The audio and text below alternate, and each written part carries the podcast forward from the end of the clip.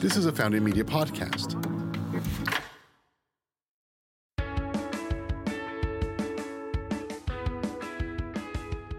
Welcome to another episode of Masters and Founders. This week, we are sharing my conversation with Prentice Howell, owner and chief creative officer of Door Number Three. Prentice is all about the culture of change and challenging the status quo.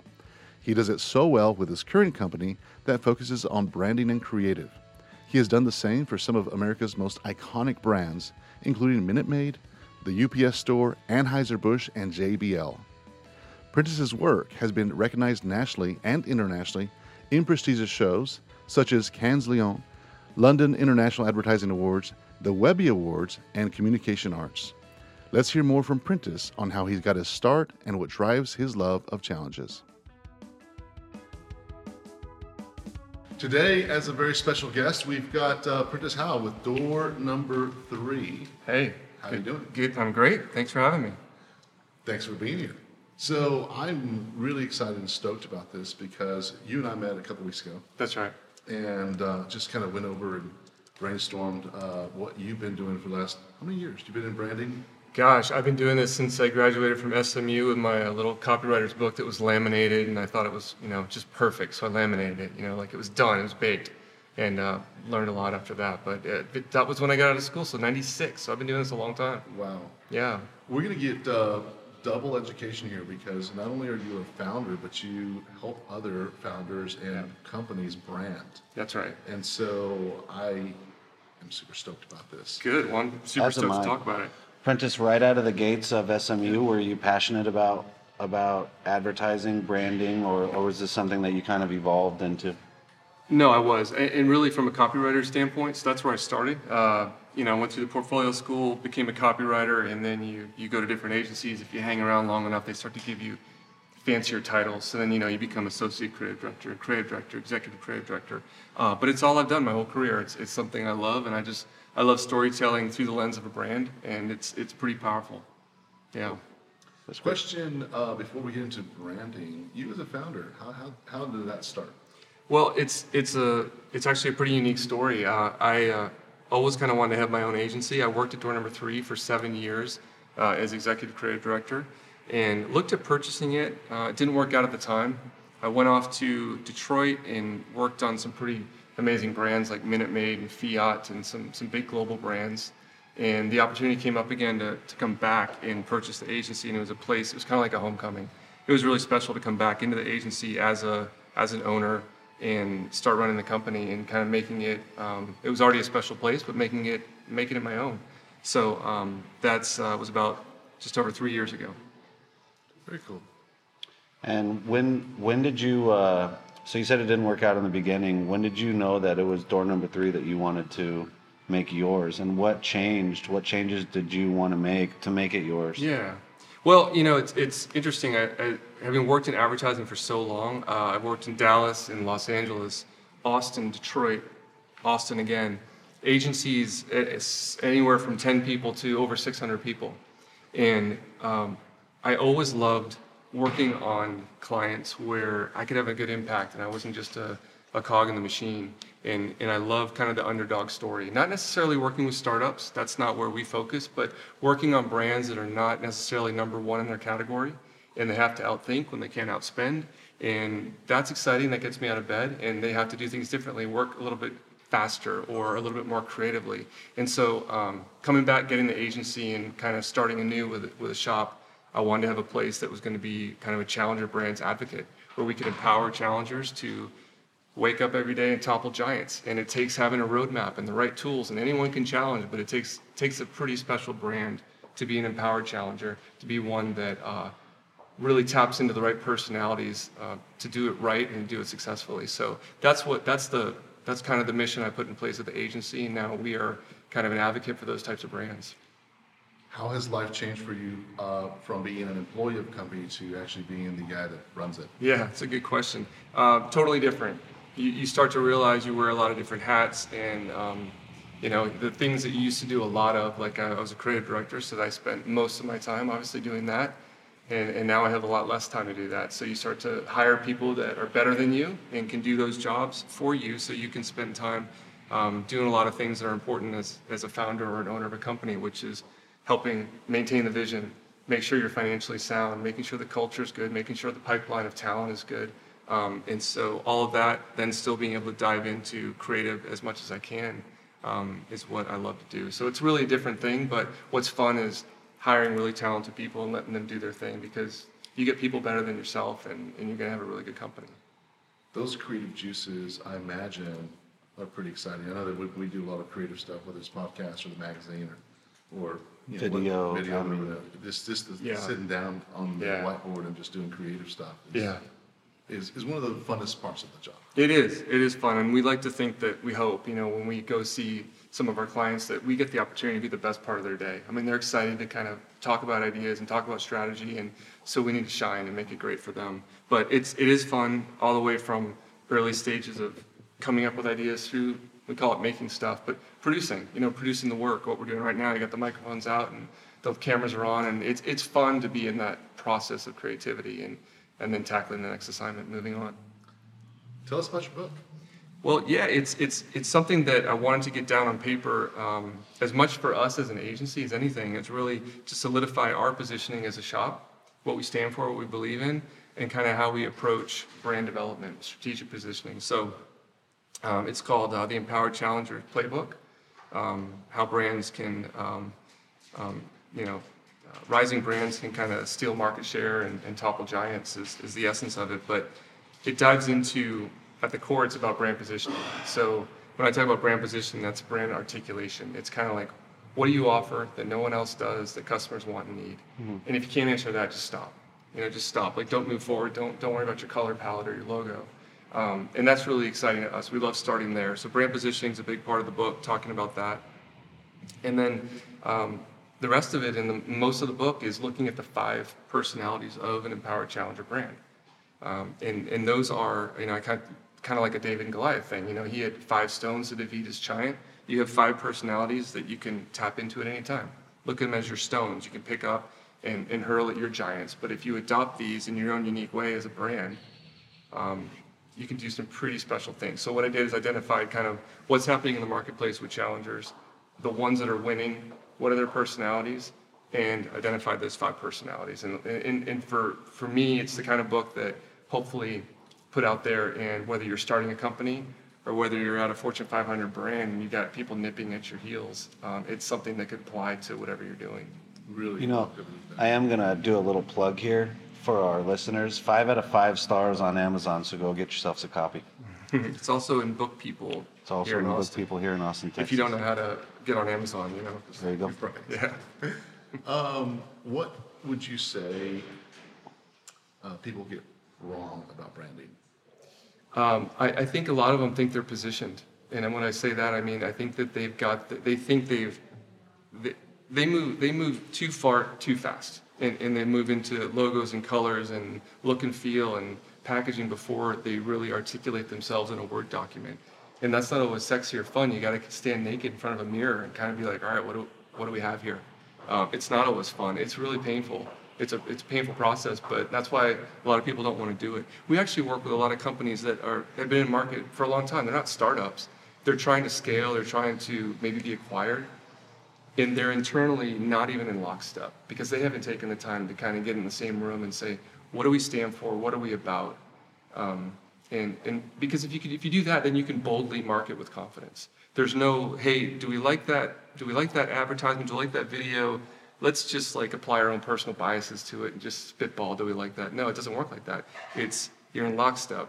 You run it through the filters of the strategic brief that you've all agreed upon, um, and it makes the process so much smoother, so much easier. So I think the biggest mistake that we see are people just move too fast, too quick, and they haven't articulated who they are and why they are which is a big thing. You know, the whole Simon Sinek, uh, the power of why, and, and that's the big thing. It's not just about what you do, but it's why you do it, right? And that, if that is not put down on paper, then um, you can spend a lot of money and then re- having to re- redo things. Really fast. Spend a lot of money really fast. Yeah, yeah. Which is the nature of the beast sometimes, understandably so. To get to market or to scale or things, you got to move fast. But um, we, that's, that's where we, that's one place where we want to kind of slow clients down and make sure that's tight. Definitely. Yeah. Um, so my thought, and I keep just kind of going back to some of these uh, companies that you've worked with. Any favorite stories or any uh, companies that you, you think were transformational? Or Yeah, God, there's been there's been a lot of fun ones through the years. I I, I look at um, we've had the opportunity to work in professional sports, which has been fun. Work with the Texas Rangers and the Dallas Stars and the Cowboys. Um, there was one campaign that was kind of our lightning rod campaign that I loved. It was for the Dallas Stars, and the, the tagline was "Come into the cold." So we were trying to differentiate in a super big sports marketplace against you know Jerry's World. We got football, Mark Cuban basketball, and here's hockey. Hockey in Texas, the ultimate challenger kind of Yeah. position. So we, we had come into the cold, and, and, and that was the campaign to kind of invite people to look at look at a different kind of sports experience that you're not going to get uh, in the rest of DFW. And that one was kind of a lightning rod approach. Now, lightning rod is one of the five personalities of challenge of an empowered challenger. So think um, Lady Gaga, right? So it's not just about wearing a, a dress made of meat. It's about being fascinating, being interesting. Lover or hater, you'll never forget her, right? So lightning rod brands kind of are tapping into what's happening um, in the media, in the marketplace. They're being contextually relevant. They're not afraid to get out there. And that was what we were able to do with the Dallas Stars with this campaign. It was like headlines like, you know, outdoor, outdoor boards all across Dallas. It was a integrated campaign, but the, the, head, the headlines in the outdoor boards kind of big part of it, like, um, um, you know, like, um, uh, is and an NFL for Nancy. Like, oh, only seven games a week. Only, sorry, let me, let me just. Only one game a week is the N in NFL for Nancy. You know, things like that. And when there was that point shaving scandal, um, that's when it was happening with the NBA. I don't know if you remember that, but we were uh, we kind of took advantage of that. The the Stars shared um, their building with the Mavs downtown at the time, American Airlines Arena. So we got the outdoor board right there outside of uh, the the stadium and ran a headline um, that said the only thing our refs shave is the ice. You know, come into the cold, Yeah, Dallas Stars. And the whole campaign had that tone, but it was also tapping into things that were happening in real time. Um, and so opportunities like that are a lot of fun. We've had a lot of them through the years, but that's one that jumped out at me.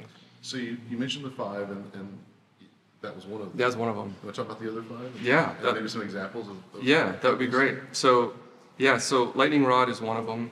Um, in in, in the, the, the quote that I think is kind of fun on that, you know, John Lennon said, being honest may not get you many friends, but it will always get you the right ones.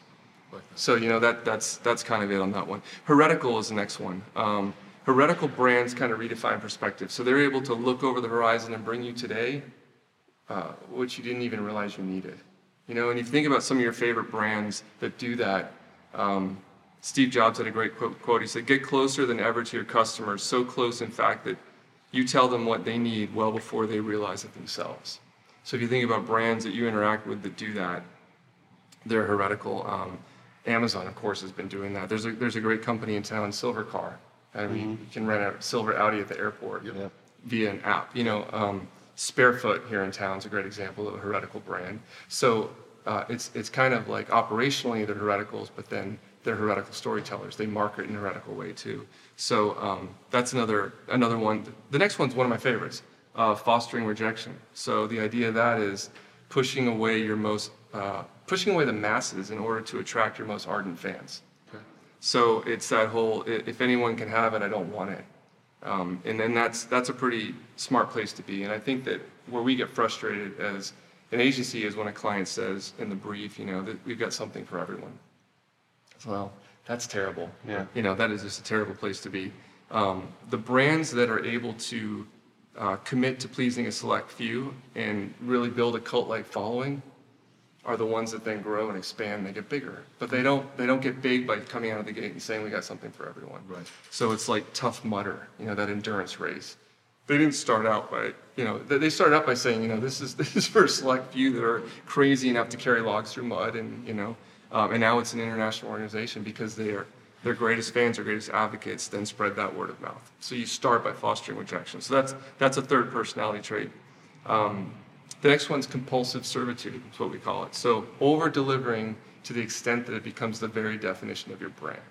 So please and thank you are not enough now.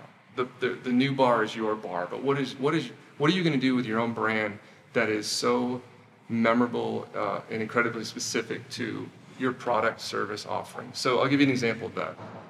I was um, looking to get some flowers for um, some family members up in DC. You know, you kind of get on the get on the Google and you start looking around. It's all the usual players, FTD and 1-800 Flowers. Tired of that. I know how that works. I found UrbanStems. Um, they're a company that's now expanding big time. But you know, nice UX, nice design. I went through the whole process, ordered the flowers. Uh, matter of hours later, I got a text from Lisa at UrbanStems said, "Hey, Prentice, you just check off uh, making someone's day from your to-do list." There was a picture of the flowers that I ordered held up in front of the door of my family member. So I knew what the flowers were, that they were delivered. There was the door. Now, I never, that's never happened to me. I've never seen that done before. Um, but that's over delivering to the extent that that is the definition of UrbanStems now to me, right? So they took the user journey and they said, where can we insert something really special that no one else is doing in this space? 1 Flowers, I don't even know if they get delivered. I just know that I have to pay a huge surcharge at the end when I'm checking out, you know, like and a delivery fee. But these guys just said, we're going to make we're going to make something really special in this process that is just kind of not really fun. And so WAG does that. WAG here does that by taking a video of everybody's dog. really, Uh, they go get your dog from downtown. They take a video. They send it to you while you're at work, and they they then send. Make, it has to be fun. Your dog's having fun at Zilker Park, and that's that's going above and beyond that. too. Yeah, me too. It's great. I love that. Yeah, me too. I, I think it's yeah. I think it's just you've got to figure out what it is that's unique to your brand that you can do, and it's not please or thank you. That's that's great. Sam Walton set that in motion years ago, but um, what is it today that you can do that's just going to stand out? And you can think about all your touch points in that customer journey. So that's compulsive servitude. The, the last one out of the five is um, constant evolution. So if you think about um, the most powerful brands kind of transcend product categories because it's their brand, not necessarily their product or service, but it's their brand. And I'll give you an example. Um, Shinola, which is out of Detroit. You never heard of Shinola? But they make beautiful watches, really meticulously engineered. Um, and then they started making bikes. You're like, okay, watches, bikes. Uh, now they're making journals and pet products and um, turntables. And you kind of go, wait, watches, turntables, pet products, journal. I mean, they're all over the place. But what it is, when a brand has a pristine track record um, in every product launch, you know, and they always deliver the expected experience, um, customers will trust in products outside of their brand's origin category, right? So, you know, we all love Yeti. They make tumblers and they make uh, they make coolers. If they made rain boots, if they made tents, would you buy it? You would. You would. They could extend anything because it's all about durability and being built for the wild. So if you think about brands that you love, they kind of have the luxury of being able to transcend categories and do really special things. The counterexample to that is like Jamba Juice or Blockbuster or those brands that just don't just don't evolve, you know. So um, the that's that's kind of the fifth uh, personality of empowered challengers. And I think what, what we do is when we're creating work and creating campaigns for our clients, we run it through all of those and find ways that we can apply some of those to the, the brands we're working with. So you have answered this question in a roundabout way, but I'm going to ask it really directly because a lot of people that listen to Masters and Founders are, you know, someone that's, that's possibly sitting at home with an idea and they want to start their own business and they're listening to these podcasts because they're wanting to learn. And so to to that person that's, that's sitting there with a startup, I know you're not working with startups, but what would you say to that person that's like thinking about their own business? Uh, what would the advice be around branding? Yeah. Um, no, that's great. I think book. Yeah, buy, buy that. Just start there. Just get out your highlighter. Um, no, I, I just I just feel like it's got to go back to a power belief, like a, a, a, a constancy to purpose, you know. And I just think it's got to start there, whatever that product is. Um, you know, I sat down with uh, the founder of Happy Drinks the other day. Happy Drinks is somewhat of a startup. I mean, they're out in Central Market and they've been out a few years, but they're very much in startup mode. And um, here they have this juice pouch for kiddos. It's, it's water. It's infused with some flavor, zero calorie, no sugar, right? that's like a high, that's a higher calling. You know, you could just you just say we got a we got a healthy juice pouch, but there's a higher calling to to reduce childhood, to, you know, um, diabetes and obesity, right? So um, I think that nowadays that has to be tied into every every brand to be mm-hmm. relevant and meaningful, and customers want it and they demand it. So I, I guess I start there. You know, it's got to be it's all about profit, but it's got to be about purpose. Clean water, right? Clean, water. Yeah, that's another one out of Austin, right? Yeah, they're incredible. They, I don't know exactly what they do, like with with their money, but I think 10% of proceeds go to to recovering addicts, and it, that's why their branding is clean. So it's really neat. Yeah, it's really neat. It Like, really is, and It's a good story. It's it says it all in the name, and I love that about it. Yep. I have a question for you about uh, whether or not you were involved in the campaign. What was the best you've ever seen? The best campaign, your favorite one that maybe that maybe gets you going to this day still. Oh, it's, it's, it's a great question. Gosh, there's been a lot, uh, so many through the years. Um, ah, geez. Favorite campaign? Just any, anything? Anything. Across the board? Um, I, so I'm a writer at heart. That's where I started. There was the Economist campaign that uh, was just so simple. I don't know if you remember, but it was just red backgrounds with white, white type, white headlines. Um, and things like um, they're trying to up readership and said things like lose the ability to slip out of meetings unnoticed. Yeah. You know, like you know, you're just gonna get you're gonna up your game to a whole nother level by reading The Economist. That one sticks out to me. Um, I love that. I I loved um, some of the early Nike stuff when they were in super kind of challenger mode. I thought it was brilliant. What about 80s Apple? Absolutely, yeah, absolutely. It's great. They, it, it, isn't that amazing how well they've done staying relevant throughout Yeah. the years and, and still having great advertising. Imagine if he was st- still around, what he would be doing Yep. and, and fresh. Yep. It would be, it's because he always tagged himself as a as a marketing and branding expert. Right. And that's what he tagged himself as. So, Yeah. which is really neat. Yep. Mm-hmm. Definitely. Very cool. Anything else? Anything else that uh, person should take away from branding? Yeah. Um, I think I think the other thing is just just keeping in mind what customers care about most today, and especially if you are more in that startup mode or early stage of the company, um, they want to share your passion, right? So like I, I go when I go into Whole Foods, I know that they I, I believe what they believe and they believe what I believe, and it's it's right there when I walk in. I go in with my two little girls and there's a basket out front that says you know free fruit for the kiddos, take one. And I mean, like immediate value alignment before I even get my cart, right? So I think keeping in mind that, that customers want to share your passion and have that, um, they also want to convert others. There's some social credibility and be able to convert others. Um, that's a big one. And they want to be rewarded, not just monetarily, but keeping the lines of communication open. And, you know, uh, they like badges and they like to gamify and all those things. And then the fourth thing is they want to change paradigms themselves. So they too are frustrated by the status quo.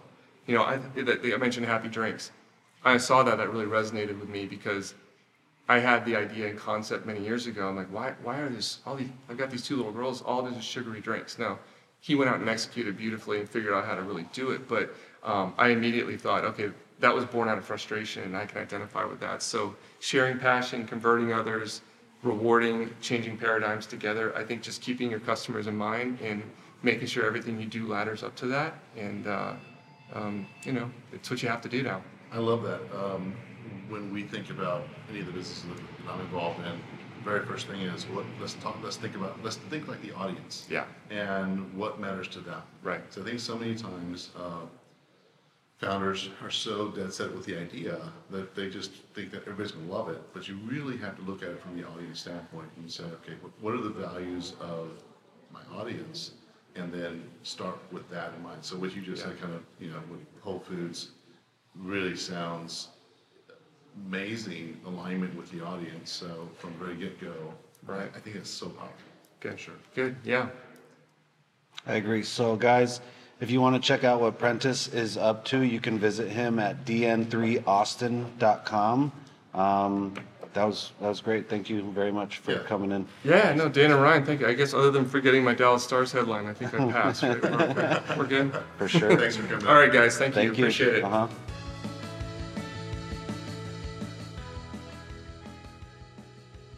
Such sage advice that your customers are going to want to share values with you or your brand. It's important to any startup or new business to keep that in mind. Thank you, Prentice, for sharing your story with us on the show. The Masters and Founders team includes me, Dan Dillard, producer Mariah Gossett, and audio engineer Jake Wallace. Thank you, everyone at Founding Media, for your support.